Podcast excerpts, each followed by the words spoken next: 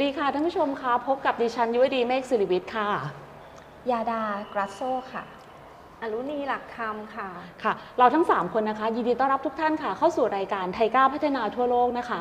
รายการที่จะพาทุกๆท่านค่ะ ไปทำความรู้จักและคุ้นเคยกับบทบาทการทำงานของกรมความร่วมมือระหว่างประเทศค่ะ หรือ Thailand International Cooperation Agency ที่เราเรียกกันสั้น ๆ ว่าไทก้านะคะ รายการของไทก้าเราค่ะ รับฟังและรับชมได้ 3 ช่องทางนะคะ ช่องทางทีหนึ่1 คือรับฟังค่ะ ทางสถานีวิทยุสราญรมย์ AM 1575กิโลเฮิรตซ์นะคะ ตอนนี้เราเปลี่ยนเวลาออกอากาศนะคะ เป็นทุกๆวันจันทร์ค่ะ เวลา 18นาฬิกาถึง 18นาฬิกา30 นาทีค่ะ ช่องทางที่ 2 ทางไหนคะ ช่องทางที่ 2 ทาง Facebook Page นะคะไทก้า Corporation ค่ะ เข้าไปในหน้า Facebook แล้วก็พิมพ์ Search TICA Cooperation ได้เลยนะคะ ค่ะ ค่ะ แล้วก็สราญรมเรดิโอค่ะ ค่ะ สำหรับช่องทางที่ 3 ค่ะ ที่เราจะสามารถติดตามรายการของเรานะคะ ก็คือรับฟังค่ะทางพอดแคสต์นะคะ เพียงแค่ค้นหาสถานีที่ชื่อว่าไทยก้าพัฒนาทั่วโลกค่ะ ไม่ว่าจะเป็น Apple Podcast Spotify Podcast หรือว่าจะเป็น Google Podcast นะคะ ทุกๆทท่านค่ะ สามารถรับฟังเราได้ทุกๆ ตอนเลยนะคะค่ะ วันนี้ก็นั่งอยู่กับคุณยาดา แล้วก็น้องอรุณีหลักคำนะคะ ซึ่งทั้งสองท่านเนี่ยค่ะก็เป็นคนที่รับผิดชอบเกี่ยวกับเรื่องของความร่วมมือเกี่ยวกับทางด้านของไทยก้าแล้วก็ทางเอ่อเยอรมันนะคะ อันนี้อยากจะขอรบกวนแนะนำตัวเองอีกครั้งหนึ่งเนาะสำหรับแด้นี่อาจจะเคยมาออกรายการของเราอยู่แล้วนะคะ ค่ะ ก็อยากให้แนะนำตัวเองอีกครั้งหนึ่งค่ะ ก็ชื่อยาดากราโซนะคะ เป็นเจ้าหน้าที่การทูตอยู่ที่กองส่งเสริม และประสานความร่วมมือระหว่างประเทศนะคะอ่าดูแลทางด้านความร่วมมืออากับอ่าทางประเทศเยอรมันนะคะค่ะอ่าหน่วยงานหลักๆที่อ่า มีความร่วมมือกับเราก็คือหน่วยงานที่ชื่อ GIZ นะคะ ก็คือเป็นคล้ายๆไทก้าของรัฐบาลเยอรมันนะคะชื่ออรุณีหลักคำนะคะ เป็นเจ้าหน้าที่โครงการประสานงานความร่วมมือ โครงการเพื่อความเอ่อโครงการความร่วมมือเพื่อการพัฒนาค่ะ อยู่ที่กองส่งเสริมและประสานความร่วมมือระหว่างประเทศค่ะค่ะ แล้วก็รับผิดชอบ รับผิดชอบโครงการความร่วมมือกับประเทศเยอรมนีค่ะ ค่ะ ก็รับทราบกันแล้วเนาะว่าทั้งสองคนนี้ก็คืออยู่ที่กองส่งเสริมค่ะ ทีนี้หลาย ๆ ท่านที่ติดตาม Facebook ของไทก้าค่ะ ก็คงจะได้เห็นได้รับทราบแล้วนะคะว่าไทก้าเราโดยท่านอธิบดีอุริรัตน์นะคะท่านก็ได้เดินทางไปจังหวัดสุพรรณบุรี แล้วก็เข้าไปเยี่ยมชมโครงการที่เกี่ยวกับเรื่องของข้าวลดโลกร้อนนะนะคะ ทีนี้หลายท่านอาจจะยังสงสัยว่า เอ๊ะกระทรวงการต่างประเทศหรือว่าไทก้าเราเนี่ยค่ะ เกี่ยวพันอย่างไรกับข้าว เอ่อเกี่ยวกับเรื่องของข้าวลดโลกร้อนที่จังหวัดสุพรรณบุรีอะนะคะ วันนี้ค่ะเราจะมาติดตามกันค่ะว่า ที่มาที่ไปของข้าวลดโลกร้อนน่ะมันมีที่มาที่ไปอย่างไร แล้วก็ไทก้าเรามีบทบาทอย่างไรกับโครงการนี้อะนะคำถามแรกก่อนนะคะ มีความสำคัญยังไง เพราะฉะนั้นเนี่ยก็เราทานข้าวกันทุกวันนะนะคะ เพราะฉะนั้นเนี่ยข้าวเนี่ยมีความสำคัญมากอยู่แล้วนะคะ เป็นพืชเศรษฐกิจหลักของไทยนะคะค่ะแล้วก็ไทยเนี่ยก็เป็นผู้ผลิตและส่งออกข้าวเนี่ย อ่ารายต้นๆของโลกถ้าไม่ใช่เราเคยอยู่อันดับหนึ่งด้วยนะคะค่ะค่ะก็ตอนนี้ก็น่าจะหนึ่งไม่หนึ่งในสามนะคะ ทีนี้เนี่ยอ่าอันนั้นก็เป็นความสำคัญแรก ความสำคัญที่2เนี่ยก็คือ global challenge คือความท้าทายของโลกในปัจจุบันเนี่ยที่สำคัญมากก็คือเรื่องภาวะโลกร้อนอืมนะคะ เพราะฉะนั้นเนี่ยภาวะโลกร้อนเนี่ยเป็นสิ่งที่ทุกประเทศในโลกไม่ว่าจะปลูกข้าวหรือไม่ปลูกข้าวเนี่ยนะคะ ให้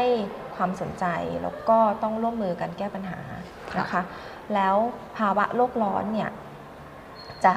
ส่งผลกระทบอย่างมากต่อภาคเกษตรนะคะ แล้วไทยเนี่ยก็เป็นหนึ่งในประเทศที่มีความเสี่ยงสูงอืมต่อสภาพอากาศที่เปลี่ยนแปลงไป อันมีสาเหตุมาจากภาวะโลกร้อนนะคะ แล้วก็ภาคเศรษฐกิจหรือภาคอาชีพที่จะได้รับผลกระทบ เป็นต้นต้นหลายต้นๆ แล้วก็ได้รับผลกระทบที่รุนแรงก็คือภาคการเกษตรนะคะอืมภาคการเกษตรหลักของไทยก็หนีไม่พ้นอ่าภาคการผลิตข้าวนะคะ เพราะฉะนั้นเนี่ยความสำคัญของโครงการนี้ก็ก็อยู่ที่อย่างที่ได้อธิบายให้เบื้องต้นเมื่อสักครู่นี้นะคะคำถามต่อไปก็คืคืออที่มาที่ไปของโครงการทำไมอยู่ๆก็มีความร่วมมือกับเยอรมันในโครงการนี้ค่ะนะคะ ก็ดังที่ได้กล่าวมาแล้วว่า climate change เนี่ยเป็น global agenda นะคะ เป็นความท้าทายในระดับโลกที่ทุกคนต้องร่วมมือกันนะคะ แล้วประเทศเยอรมันเนี่ยก็เป็นประเทศที่ให้ความสำคัญมากนะคะ กับการเข้ามาแก้ไขปัญหานี้นะคะ แล้วก็เป็นหนึ่งใน SDG ด้วยนะคะ ก็เป็นคอมมิ t เมนต์ร่วมกันของทุกประเทศนะคะ แล้วก็ไทยเองรวมถึงเยอรมนีด้วยเนี่ยก็มีคอมมิ t เมนต์ภายใต้ กรอบการประชุมคอปนะคะอืมที่จะต้องลดอ่าการปล่อยก๊าซเรือนกระจกให้ได้นะคะ อันนั้นเป็นประเด็นแรกนะคะค่ะประเด็นที่2เนี่ยนอกจากการลดอืมการปล่อยก๊าซเรือนกระจกแล้วเนี่ยตอนเนี้ยภาวะ climate change เนี่ยมันเกิดขึ้นแล้ว เพราะฉะนั้นเนี่ย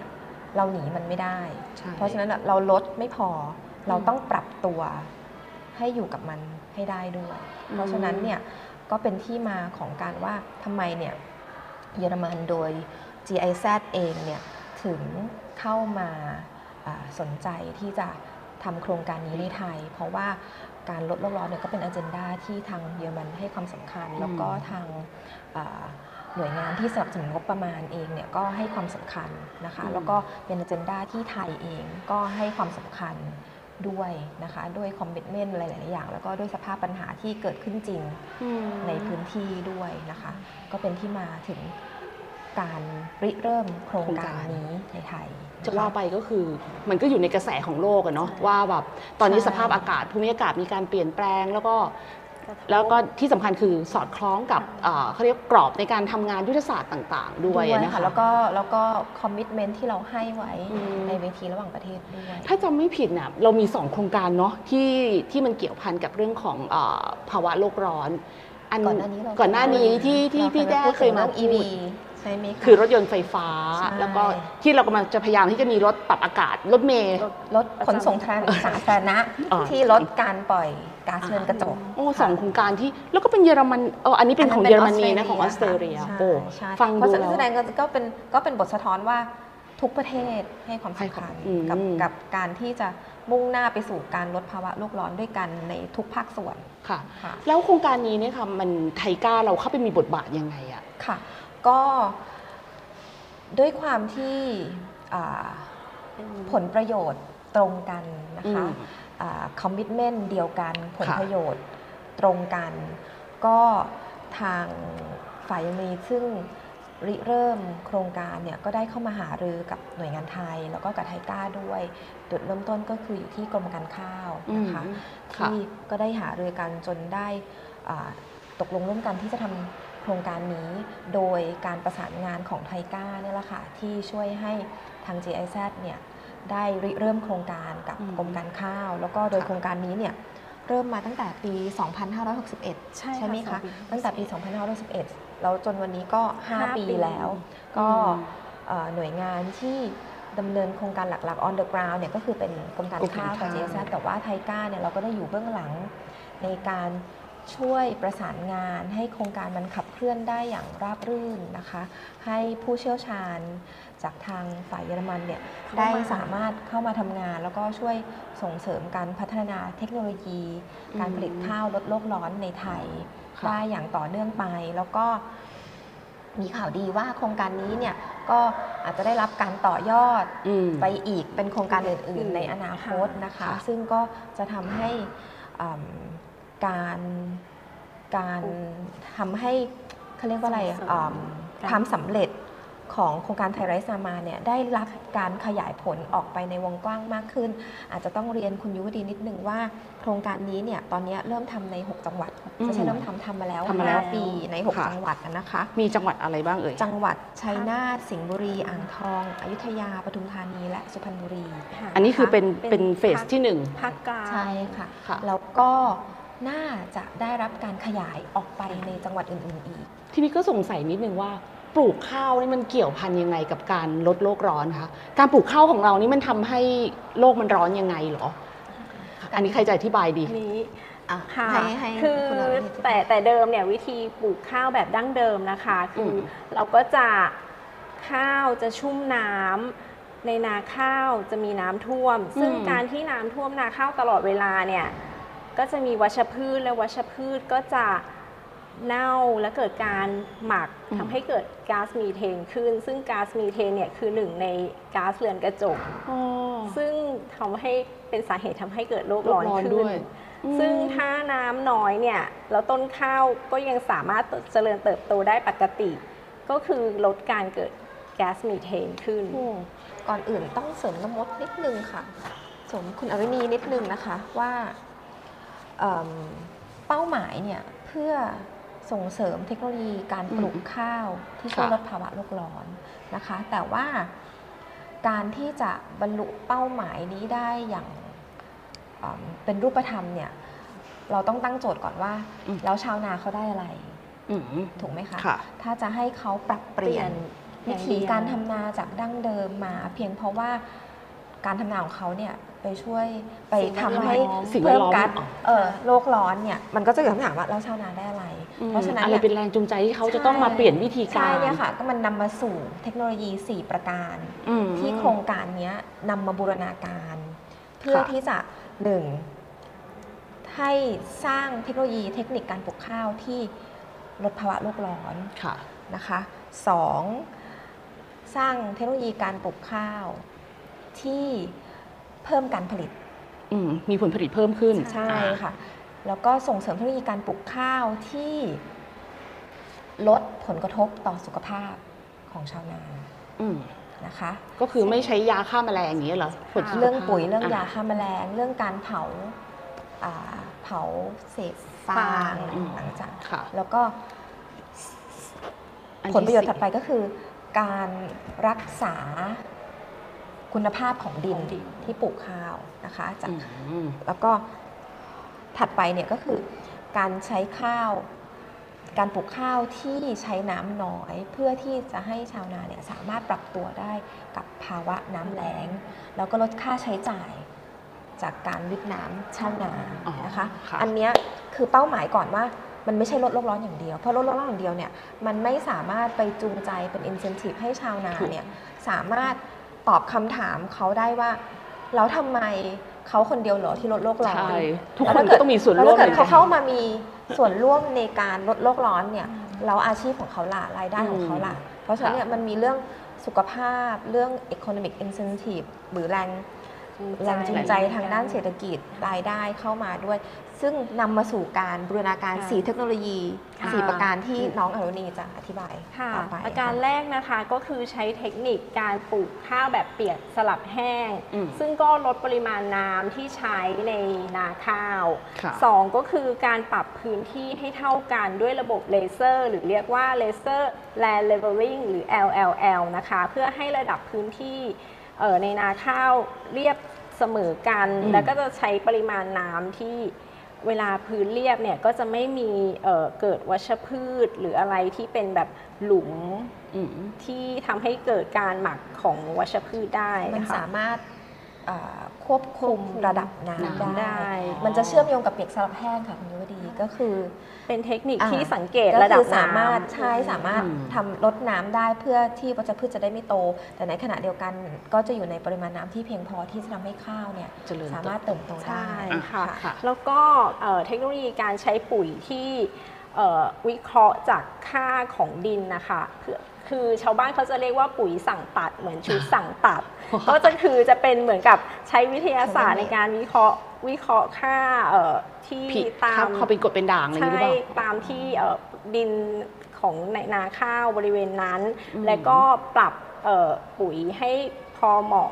เอ่อในปริมาณที่ควรจะเป็นนะคะไม่ได้ใช้มากเกินไปหรืออะไรค่ะ ที่มันเกินไป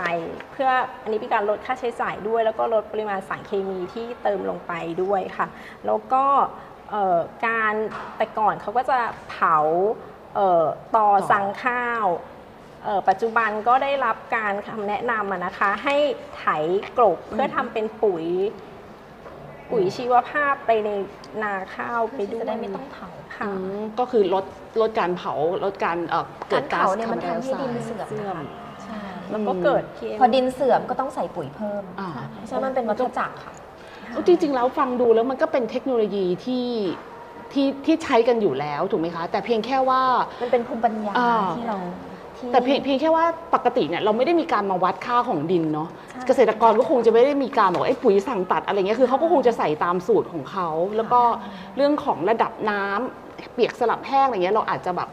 คุ้นคุ้นชินกับการที่ทำเป็นแบบเอ่อนาที่เป็นแบบน้ำขังท่วมอะไรเงี้ยนี่พอต้องมีการเปลี่ยนพฤติกรรมต้องมีการเอ่อเอ่อเอและเทคโนโลยีเลเซอร์อะไรเนี่ยทุกอย่างมันคือมีค่าใช้จ่ายแล้วก็ต้องมีองค์ความรู้ ใช่ ตรงเนี้ยหน่วยงานไทยเราเข้าไป เขาเรียกว่าสร้างแรงจูงใจยังไงอะคือก่อนอื่นต้องบอกก่อนว่าเอิ่มแต่ละจังหวัดเนี่ยค่ะ ก็จะมีเกษตรจังหวัดเกษตรอำเภอเกษตรอำเภอ เกษตรที่ทำงานใกล้ชิดกับชาวนาอยู่แล้ว ค่ะราะฉะนั้นหน่วยงานเหล่านี้ทั้งกรมการข้าว ทั้งกรมชลประทานกรมพัฒนาที่ดินเนี่ยค่ะ ก็เป็นหน่วยงานที่ทำงานใกล้ชิดกับชาวนาชาวบ้านในพื้นที่ แล้วก็ได้พัฒนาเทคโนโลยีเหล่านี้ขึ้นมาค่ะ นะคะ เทคโนโลยีเหล่านี้เนี่ยเป็น homegrown นะคะ อืม เทคโนโลยีเหล่านี้เป็น homegrown อันนี้พูดได้เต็มค่ะ ปากเลยว่า เป็น homegrown จากการคิดค้นพัฒนาของหน่วยงานไทยและเกษตรกรไทยค่ะ ขึ้นมาเอง อย่างเช่นอ่าเปียกสลับแห้งอ่าใช้น้ำน้อย ไถกลบอ่าหรือวิเคราะห์ค่าดินเนี่ยค่ะเป็นสิ่งที่นักวิชาการเกษตรเนี่ยเข้าไปร่วมพัฒนากับชาวนาขึ้นมานะคะ ส่วนเทคโนโลยีอ่าการเลเซอร์ ปรับหน้าดินด้วยเลเซอร์เนี่ยเป็นเทคโนโลยีที่อ่าพัฒนาขึ้นมาโดยอ่า International Rice Research Institute หรือแปลเป็นไทยว่าอาองค์การวิจัยค่ะข้าวนานาชาตินะคะอืมก็พัฒนาเรื่องนี้ขึ้นมา แต่ว่าประเด็นคือ พอพัฒนาขึ้นมาแล้วเนี่ยอาจจะยังไม่ได้รับการบูรณาการที่นำมาใช้แพร่หลายเป็น เป็นให้เป็นเนื้อเดียวกัน แล้วก็สร้างเขาเรียกว่าอะไรสร้างแรงจูงใจอืมให้ชาวนาเนี่ยสามารถเห็นได้ว่าถ้าใช้สีเทคโนโลยีนี้ด้วยกันเนี่ยมันจะส่งผลประโยชน์ยังไงบ้าง ก็นำกลับมาสู่คำถามที่คุณยุติถามตะกี้ เพราะว่าการที่จะสามารถนำเทคโนโลยีเหล่านี้มาใช้ได้เนี่ยมันต้องมีต้นทุนใช่โดยเฉพาะอย่างยิ่งในเรื่องการปรับพื้นที่นามีค่าใช้จ่ายให้อยู่เรีบแล้เท่าวกันซึ่งเป็นอืมการปรับพื้นนาให้เรียบเท่ากันเนี่ยเป็นพื้นฐานของการ นำเทคโนโลยีอื่นๆมาใช้มาใช้ได้อย่างมีประสิทธิภาพอืมนะคะค่ะเป็นพื้นฐานของการทำเปียกสลับแห้งอะไรอย่างเงี้ยนะคะ ทีนี้เนี่ยการปรับพื้นที่นาเนี่ยมีค่าใช้จ่าย เพราะฉะนั้นเนี่ยอันเนี้ยก็เป็นส่วนที่ทางอ่าคู่ร่วมมือจากเยอรมันเนี่ยได้เข้ามาทำให้โฮมโกรเทคโนโลยีเหล่านี้เนี่ยสามารถถูกนำมาใช้ได้อย่างมี ประสิทธิภาพและเป็นรูปธรรมและได้รับการบูรณาการมากขึ้น การเข้ามาของเขาเนี่ยคือเข้ามาช่วยบูรณาการสีเทคโนโลยีเหล่านี้ โดยการเข้ามาช่วยสนับสนุนเงินทุนอืมสำหรับอ่าร่วมกับหน่วยงานรัฐนะคะค่ะเข้ามาสนับสนุนสำหรับชาวนาในการเข้าถึงเทคโนโลยี โดยเฉพาะอย่างยิ่งการปรับหน้าดินปรับหน้าดินด้วยเลเซอร์ค่ะอืมการเข้ามาเขาเรียกอะไรการเข้าพัฒนา เข้ามาพัฒนากลุ่มชาวนาที่เป็นผู้ให้บริการให้บริการการปรับเทคโนโลยีเทคโนโลยีเอ่อการปรับหน้าดินด้วยเทคโนโลยีเลเซอร์ใช่แล้วก็เข้ามาช่วยสนับสนุนทุนสำหรับชาวนา เพื่อที่จะสามารถใช้บริการอันนี้ได้ อันนี้คือการบูรณาการของโครงการนี้ค่ะ ก็คือบูรณาการทางภาครัฐ หน่วยงานของรัฐเองจากเดิมที่แบบ ต่างคนต่างอาจจะ อาจจะมีเทคโนโลยีแยกกันอยู่แยกกันอยู่ะคะแล้วก็เข้ามา เอามารวมกันใช่แล้วก็ให้เกษตรกรเห็นว่าถ้าเกิดเราทำแบบนี้แล้วเนี่ย คุณจะมีรายได้เพิ่มขึ้น มีจะเด็ดลดค่าใช้จ่ายตึ๊ดตึ๊ดตึ๊ดใช่แล้วเราอ่ามีมีสกีมเรามีอะไรเรามีอ่านโยบายในการช่วยเหลืออะไร ในขณะเดียวกันเราก็จะมีมาตรการในเรื่องเงินทุนให้เขาอะเป็นลักษสามารณะถเข้าถึงเทคโนโลเข้าถึยีงอันได้นี้ได้ใช่ แล้วก็ช่วยส่งเสริมผู้ประกอบการให้บริการ เนี่ยค่ะเลเซอร์ปรับหน้าดินเนี่ยอืมสามารถเข้ามาเริ่มอ่าธุรกิจเหมือนเป็นเล็ก ๆ ในการให้บริการเป็นผู้ประกอบการย่อยใช่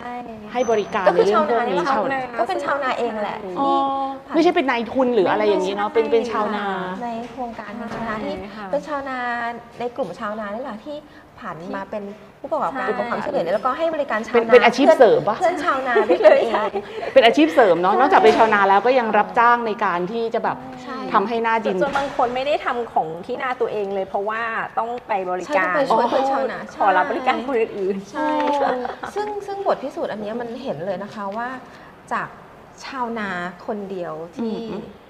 เอ่อเห็นเข้ามาลอง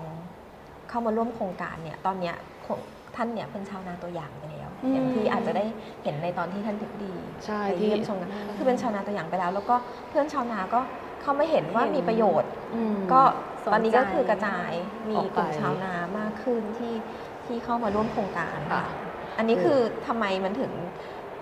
เอ่อภูมิปัญญาหรือเทคโนโลยีที่เราคิดขึ้นมามันถึงสามารถนำมาปรับใช้ได้อย่างเป็นรูปธรรมไม่ได้ ไม่ได้พัฒนาขึ้นมาแล้วแล้วก็อืมอยู่เฉยๆ ไม่ได้ถูกนำมาใช้ค่ะ เพราะว่ามันมีหลายปัจจัยเนาะในการใช่ในการนำสิ่งเหล่านี้ให้เฮ้ให้ยให้เกิดผล แต่สิ่งหนึ่งที่ทำให้คิดว่าโครงการนี้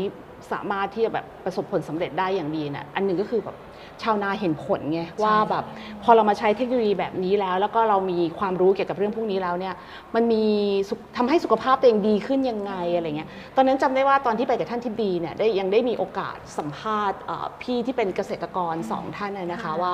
เกี่ยวกับเรื่องว่าพอเข้ามาร่วมโครงการแล้วเนี่ยสุขภาพตัวเองดีขึ้นอย่างไร แล้วก็รายได้ดีขึ้นอย่างไร เรามีคลิปสัมภาษณ์นะคะ ถ้ายังไง อยากจะให้ทั้งสองท่านนี้ได้ติดตามรับชมไปพร้อมๆ กับเราเลยนะคะว่าการสัมภาษณ์ครั้งนี้เนี่ยเกษตรกรเนี่ยบอกกับเราเลยว่าแบบเอ้ยมันเป็นประโยชน์ยังไงกับชีวิตของเขาแล้วก็สุขภาพดีขึ้นอย่างไรนะคะค่ะขอเชิญติดตามรับชมเลยค่ะ ก่อนที่จะเข้าร่วมโครงการของศูนย์เรียนรู้ทุกๆศูนย์ที่มาอยู่ณที่แห่งนี้ คือก็ทำนาตามสพเพเหระประสาชาวบ้าน เขาใส่ปุ๋ยฉันก็ใส่ปุ๋ย เขาฉีดยาฉันก็ฉีดยา เขาวิดน้ำ น้ำฉันจะแห้งมากแห้งน้อยคือ ยังไม่มีประสบการณ์ในเรื่องทำนาที่ว่ามามีตีเทคโนโลยี ณ ปัจจุบันนี้อะลงทุนอย่างเดียวเลยอะค่ะ ลงทุนเพื่อที่ว่าผลผลิตเราจะได้เราคิดว่าเราลงทุนเยอะถูกต้องไหมคะผลผลิตเราจะได้เพิ่ม แต่พอเรามาเรียนรู้เทคโนโลยีของ 4 อย่างเนี้ยเริ่มเข้ามา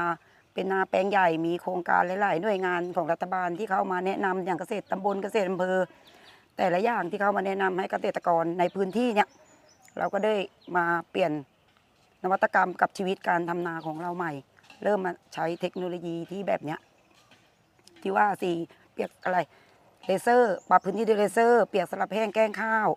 ใช้ปุ๋ยตำข้าววิเคราะห์ดิน ไม่เป่าต่อตังฟางข้าว เพราะว่ารุ่นลูกหลานเราเนี่ย เขาคงไม่ไม่ทำแล้วนะ แบบเราเนี่ย คือเขาเรียนแล้วเขาก็ไปตามของเขาเนี่ย คือเราก็อยากจะมีชีวิตที่ดีขึ้นเพื่ออยู่กับลูกกับหลานเรา มามีศูนย์เรียนรู้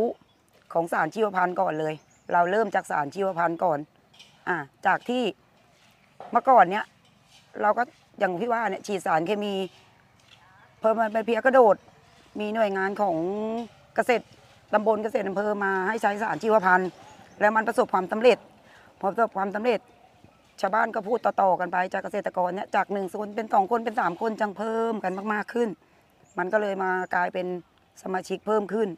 แล้วมามีหน่วยงานอีตรงนี้เข้ามาเทคโนโลยีเนี่ยจากที่เราทำแล้วเราลดต้นทุนได้หนึ่งลดต้นทุน เวลาที่เหลือเราสามารถไปทำอย่างอื่นได้ ไปสนุกสนานกับเพื่อน พาครอบครัวไปเที่ยวไปอะไรอย่างเงี้ยนะมีความสุขเงินเราเหลือ และในชีวิตประจำวันในร่างกายเราเนี่ยจากที่มีสารเคมีเยอะเพราะมีอยู่ครั้งหนึ่งไปเคไปศูนย์วิจัยข้าวที่จังหวัดปทุมธานี ตัวผู้ใหญ่เองเนี่ยเขามีการให้ตรวจสารเคมีในร่างกาย เยอะมากเหมือนจะรับไม่ได้เลยอะค่ะ แล้วก็เหมือนตัวเองก็ดูไม่ดีตอนเนี้ยมาใช้ชีวิตแบบเนี้ยเทคโนโลยีใหม่ๆเนี่ยถามว่าการพูดเนี่ยทุกคนจะเชื่อไหมถ้าไม่เชื่อต้องลองทำด้วยตัวเอง แล้วจะรู้ว่ามันจริงไหมแล้วก็ใช้ชีวิตยังมีความสุขคือเหมือน พูดง่ายๆสาวขึ้นละล้าได้สบายค่ะโอเคค่ะพี่คุณซาค่ะก็ได้มีชีวิตที่ดีขึ้นนะคะ แล้วก่อนที่จะเข้าโครงการเป็นยังไงบ้างคะอืมก่อนเข้าโครงการก็เหมือนต้นทุนจะเยอะค่ะทำอะไรเนี่ยแต่อะไรจิปาถะเนี่ยใช้ละใช้ต้นทุนเยอะแล้วเนี่ยหลังจากที่ได้มาอบรมอะไรต่างๆเนี่ยค่ะ ก็เราก็นำไปพัฒนา ก็ลดต้นทุนได้ค่ะอยากครับให้เอ่อพี่ผู้ใหญ่ค่ะช่วยแบบเชิญชวนเกษตรกรคนอื่นค่ะว่าแบบ ให้มาร่วมทำนากันแบบใช้เทคโนโลยีแบบนี้กันโอ้ก็อย่างตัวพี่ใหญ่เองไม่ไม่ไม่ไม่ไม่เชิญชาวบ้านเชิญชวนจะเชื่อไม่เชื่อ แต่คือมีลูกนะคะ ก็คือให้ลูกอะลูกเราในคนในครอบครัวแล้วเนี่ยดูแลคนในครอบครัวเราเนี่ยให้ดีก่อน ให้เขาเชื่อมั่นในการทำนาของครอบครัวพ่อแม่ก่อนถูกต้องไหมคะเชิญชวนให้ลูกเนี่ยเข้ามาช่วยมาทำนาเพื่อว่าที่แม่อยู่มาได้ทุกวันเนี้ยก็เพื่อข้าว ชีวิตที่เลี้ยงมาทุกทุกวันนี้คนในโลกเนี่ยเพื่อข้าว และก็พี่น้องเกษตรกรท่านไหนที่คือรักตัวเองตอนนี้ยังไม่สาย เชิญชวนเข้ามาทดลองใช้ด้วยตัวเองได้นะคะ แล้วจะรู้ว่าของเขาดีจริง ๆ ค่ะ เมื่อสักครู่นี้ก็เป็นเขาเรียกว่าเป็นผลสำเร็จเนาะที่เกษตรกรได้บอกว่า เมื่อเข้าร่วมโครงการนี้แล้วเนี่ยมันมีประโยชน์หรือว่ามีข้อดียังไงกับสุขภาพของเขาเองนะคะ ทีนี้เนี่ยมันเลยกลายเป็นที่มาที่ว่าจริงๆคลิปเนี้ยเราได้มาจากการที่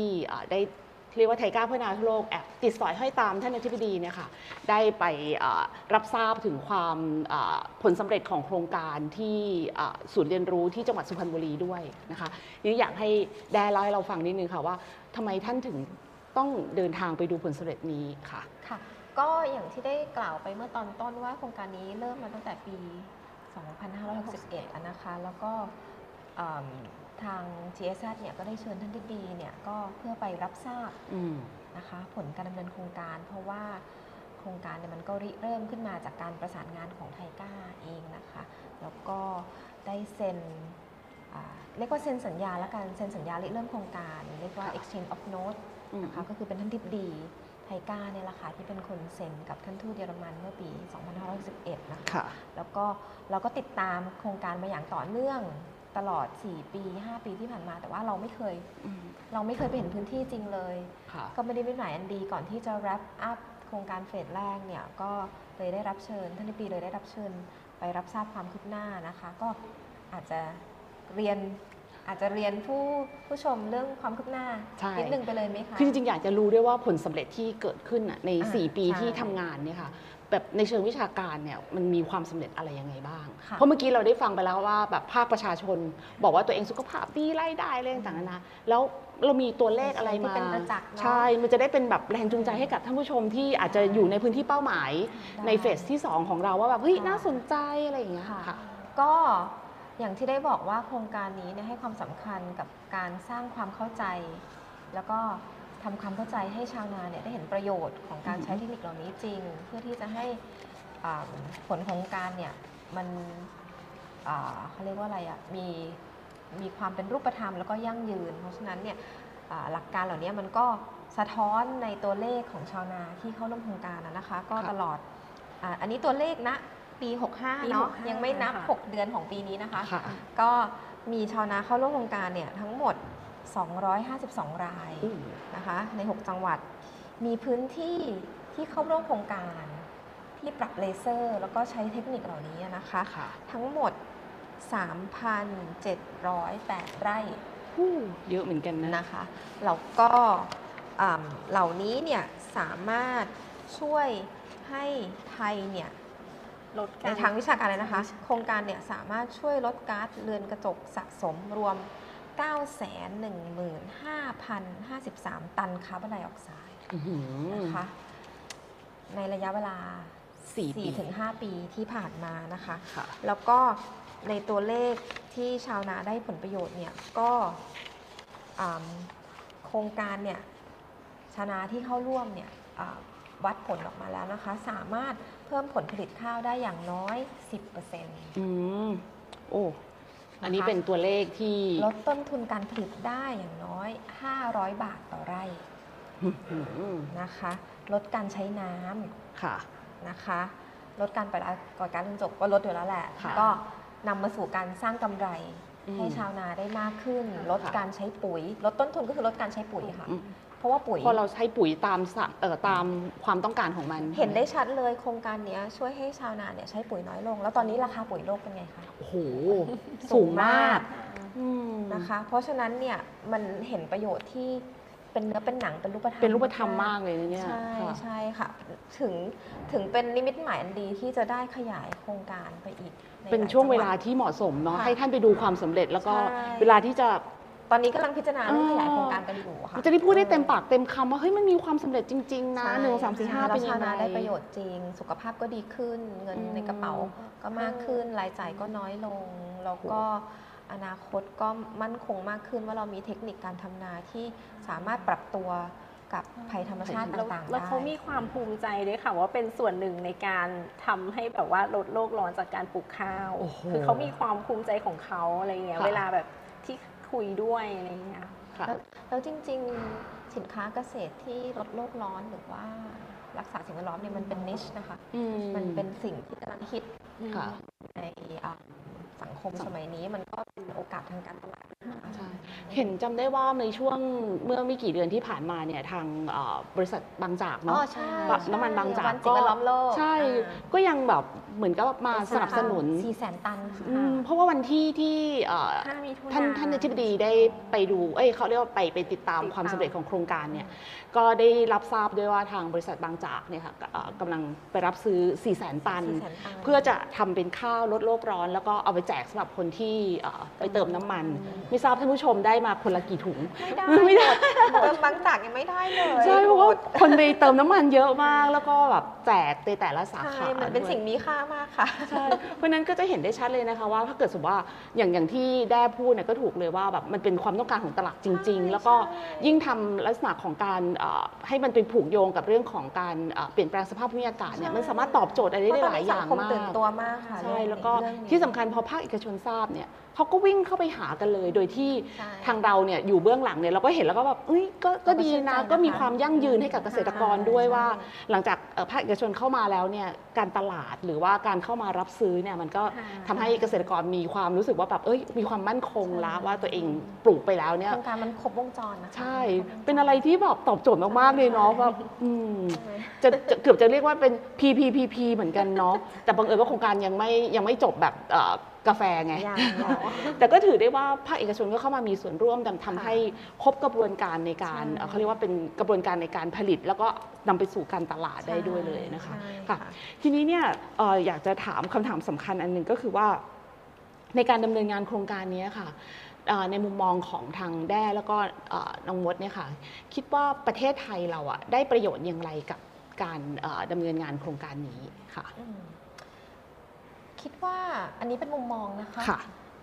เพราะว่าเมื่อกี้เราพูดถึงทางด้านในแง่ของวิชาการละ มันมันลดโลกร้อนแน่นอนคาร์บอนไดออกไซด์มันก็ลดลงอะไรต่างๆนานา เห็นภาพเป็นรูปธรรมชัดเจนมาก แต่ในความเห็นส่วนตัวเนี่ยค่ะว่าในฐานะของผู้ทำโครงการเนี่ยคิดว่าการที่มีโครงการนี้เนี่ยมันเรียกว่ามันเป็นตอบโจทย์อะไรกับกับเราบ้างอะเอางี้คิดว่าค่ะมันสะท้อนให้เห็นมากกว่าค่ะว่าไทยเนี่ยมีโน้ตฮาวนะคะอืมหน่วยงานไทย นักวิชาการไทยในหน่วยงานต่างๆเนี่ยมีโน้ตฮาวแล้วก็มีความทุ่มเทในการใช่ทำงานเก่งในด้วยนะนั้นจริง แต่ว่าโน้ตฮาวอันเนี้ยอาจจะขาดโอกาสในการถูกนำไปหยิบไปใช้อืมอย่างบูรณาการร่วมกับโน้ตฮาวอื่นๆค่ะเพื่อที่จะสามารถให้มันอ่าสามารถผลิดอกออกผลที่เป็นรูปธรรมได้ มันต้องเคลื่อน กระบวนทับไปด้วยกัน อันนี้ก็อาจจะเป็นประสบการณ์ว่าการที่อ่าคู่ร่วมมือของเราจากเยอรมันเนี่ยเขามองจากข้างนอกแล้วเขาเห็นโน้ตฮาวเหล่านี้ค่ะอืมเขาไปพบหลายหน่วยงานแล้วเขาเห็นโน้ตฮาวเหล่านี้ใช่เขาก็เอามันมาผนวกกันแล้วก็เข้ามาสร้าง incentive ในด้านการการเงินอ่าให้ความช่วยเหลือค่ะทางด้านการเงินอะไรต่างๆ แล้วก็การมีส่วนร่วมของชาวนาเนี่ยทำให้โครงการเนี่ยมันสามารถเป็นรูปธรรมขึ้นมาได้อย่างน่า น่าชื่นใจแบบนี้เนี่ยนะคะค่ะคิดว่านี้ก็คือเป็นมุมมองทำให้เรา realize ทำให้เราทำให้เราเข้าใจว่าจริง ๆ ไทยเนี่ย มีโน้ตฮาวเยเยอะอะมามากกเลยมี know-how ภูมิปัญญาของเราค่อนข้างที่จะแบบใช่ค่อนข้างมีเยอะมากเลยนะคะ แต่เพียงแค่ว่าเราไม่ได้รอหยิบเวทีอืมให้ค่ะได้ได้ส่องประกายใช่ให้ค่ะถูกนำมาหยิบใช้ค่ะอืมแล้วมดล่ะคะในฐานะที่เป็นเจ้าหน้าที่โครงการเนาะค่ะเป็นผู้ประสานงานหลัก ก็ มีความคิดเห็นคล้ายกันนะคะ แต่แบบเหมือนกับการที่เอ่อขยายเหมือนองค์ความรู้จากงานวิจัยหรืออะไรที่อยู่ในกลุ่มเล็กๆ ขยายออกไปให้ แล้วก็โน้มน้าวให้ชาวบ้านเห็นว่ามันมีมันมีเอ่อประโยชน์ค่ะเชื่อได้อย่างอย่างวิธีปลูกข้าวดั้งเดิมอย่างเงี้ยเขาก็จะเชื่อว่าข้าวเป็นพืชที่ต้องแช่อยู่ในน้ำอืมซึ่งความรู้จากงานวิจัยอย่างเงี้ย ก็มีคำถามเกิดขึ้นว่าข้าวเป็นพืชที่ต้องแช่อยู่ในน้ำตลอดเวลาจริงเหรออะไรอย่างเงี้ยแล้วนำมาสู่การปฏิบัติและแสดงให้เห็นในโครงการนี้ก็เป็นตัวอย่างชัดเจนว่า มันอาจจะไม่ความคิดเดิมอาจจะไม่ได้อาจจะมีการปรับเปลี่ยนให้เข้ากับเอ่อสภาพของปัจจุบัน เป็นอะไรอย่างเป็นงี้ยบริบทของการเปลี่ยนแปลงของสภาพภูมิอากาศใช่ด้วย แล้วก็ค่ะที่สำคัญอย่างที่แด้บอกนะว่าแบบมันเหมือนกับงานวิจัยที่เดิมมันอยู่บนหิ้ง ณวันนี้เนี่ยมันก็เหมือนกับถูกนำมาในการปฏิบัติละ แล้วก็เห็นผลอย่างชัดเจนเลยว่าไอ้สี่เทคโนโลยีที่เอามาปรับใช้ตรงเนี้ยมันทำให้เกิดประสิทธิภาพประสิทธิผลทำให้เอ่อมีผลเป็นรูปธรรมอะไรยังไงบ้างนะคะ ทีนี้ขออนุญาตเป็นคำถามสุดท้ายสำหรับแด้ก็คือว่าในฐานะที่เป็นนักการทูตนะคะ เคยคิดไหมว่าการทำงานการทูตของเราเนี่ยมันจะมาเกี่ยวข้องกับการทำข้าวลดโลกร้อนอะไรอย่างเงี้ยเอิ่ม ไม่เคยคิดนะคะเคเคยคิดว่าจะได้ทำงานด้านการพัฒนาใช่เพราะว่าเพราะว่าชอบอยู่แล้วนะคะ แต่ก็ก็ไม่ได้คิดว่าจะได้มาทำเรื่องโปรเจกต์เพราะคนมักจะมองภาพนักการทูตคือมาเจรจาบนเวทีนานาชาติ หรืออะไรประมาณเนี้ยแต่นี่บอกว่าเฮ้ยมันมีการทูตที่ต้องมาทำในเรื่องของ การทูตก็ต้องทำอะไรที่กินได้นะเป็นคะเออให้เนี่ย ชาวบ้านให้ประชาชนกินได้นะคะ การทูตก็ต้องเชื่อมโยงกับประชาชนนะคะ อืม มันหมดยุคการทูตแบบ เจรจาอย่างเดียวเนาะอันนี้เจลรงจาก็ยังสำคัญอยู่แต่มันหมดยุคการทูตที่ที่อยู่ในที่ที่อาจจะไม่เชื่อมโยงกับประชาชนมากนักแล้วอืมตอนนี้ก็เหมือนกับว่ามาทำงานการทูตเพื่อการพัฒนาที่สามารถจับต้องได้ เห็นผลเป็นรูปธรรม มีผลงานทางด้านวิชาการ การวิจัยมาเอ่อเขาเรียกว่ามาแบ็กอัพในการที่เรากำลังทำด้วยจริงๆความนะร่วคะมมือด้านการพัฒนาเนี่ยเป็นหัวใจของการทูตอืม ปัจจุบันนะคะ ในความเห็นได้นะคะ ค่ะโอ้วันนี้ก็ถือได้ว่า เรียกว่าครบเครื่องเนาะในการที่เรามาพูดคุยให้กับท่านผู้ชมได้รับทราบว่าการทำงานการทูตเพื่อการพัฒนาเนี่ยมาตอบโจทย์อย่างไรบ้างกับออย่างที่แด้พูดเมื่อสักครู่นี้ค่ะว่าการทำงานการทูตเนี่ยเราจะทำยังไงที่สัมผัสจับต้องได้ แล้วก็สามารถเข้าถึงประชาชนได้อย่างแท้จริงะนะคะ วันนี้ก็ทำให้เห็นอีกหนึ่งบทบาทของไทก้าค่ะในการที่เราเรียกว่าเชื่อมโลกสู่ไทยได้ไหมหรือว่ายังไงดีหรือว่าเป็นตัวสอดประสาน อันนี้เป็นทั้งสองด้านนะคะ เชื่อมโลกสู่ไทย เชื่อมไทยสู่โลก เพราะว่ามันเป็นโน้ตฮาวของเรา อืมแต่เพียงแค่ว่าเขาเข้ามาเพื่อทำให้เกิดการบูรณาการที่ชัดเจนมากยิ่งขึ้นเนาะใช่โอ้วันนี้ก็บทบาทไทก้าของเรานี่ เขาเรียกว่าเป็นเป็นบทบาททั้งสองบทบาทที่อย่างชัดเจนอย่างที่แด้ได้พูดไว้นะคะว่าเราทั้งเชื่อมโลกสู่ไทยแล้วก็เชื่อมไทยสู่โลกด้วยนะคะ ก็ โน้ตฮาวของเรามีอยู่แล้วล่ะ แต่เพียงแค่เราต้องการให้คนมาปบปบปบปบปให้มันอยู่ในรูปเป็นร่าง แล้วก็สามารถเอาไปใช้ประโยชน์ได้นะคะ วันนี้ต้องขอบคุณทั้งแด้แล้วก็น้องมดมากๆเลยที่มาพูดคุยเล่าให้เราฟังว่าไทก้าเรามีส่วนอย่างไรกับโครงการข้าวลดโรคร้อนลดลดโลกร้อนไม่ใช่โรคนะคะ ลดโลกร้อนเนาะแล้วก็ก็ทำให้ยุเนี่ยได้ความรู้ใหม่ด้วยว่าเฮ้ยการปลูกข้าวมันทำให้เกิดการเปลี่ยนแปลงสภาพภูมิอากาศได้อย่างไร มันเกิดก๊าซมีมีเทนนะมันมีความเปลี่ยนแปลงอย่างไร แล้วก็มาตรการสำคัญในการที่ทำให้อ่าเกษตรกรเนี่ยได้มีเขาเรียกว่ามีการปรับเปลี่ยนแนวคิดเนี่ยก็อ่าทางเยอรมันเนี่ยเขาเอาในเรื่องของการเงินเข้ามาอ่าการบูรณาการบูรณาการด้วยนะคะค่ะค่ะแล้วก็ที่สำคัญก็คือโครงการนี้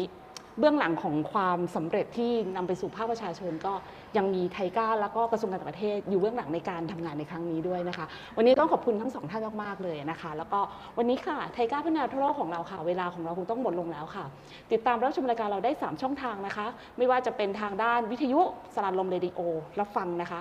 AM 1575กิโลเฮิรตซ์ค่ะ ทุกๆวันจันทร์ค่ะ เวลา 18นาฬิกาถึง18นาฬิกา30 นาที แล้วก็ช่องทางที่ 2 คือติดตามเราได้ทาง Facebook ของ TICA Cooperation แล้วก็ Facebook ของสราญรมเรดิโอค่ะ ช่องทางที่ 3 ก็พอดแคสต์ค่ะ ไม่ว่าจะเป็น Google Podcast Spotify Podcast หรือว่าจะเป็น Apple Podcast เพียงแค่ค้นหาสารนี้ชื่อว่าไทก้าพัฒนาทั่วโลกก็สามารถรับฟังเราได้ทุกตอนเลยนะคะ รวมทั้งตอนนี้ที่เรากำลังออกอากาศด้วยนะคะค่ะ วันนี้นี่เราทั้ง 3 คนนะคะ ก็คงต้องขอลาท่านผู้ชมไปก่อนค่ะ แล้วก็ขอบคุณทั้งสองท่านมากๆเลยที่ให้เกียรติมาร่วมพูดคุยกับเรานะคะค่ะวันนี้ค่ะดิฉันยุวดีเมฆศิริบิทค่ะ ยาดากราส้มค่ะอรุณีหลักคำค่ะ ค่ะ เราทั้ง 3 คนต้องขอลาท่านผู้ชมไปก่อนนะคะ ขอบคุณมากค่ะ สวัสดีค่ะ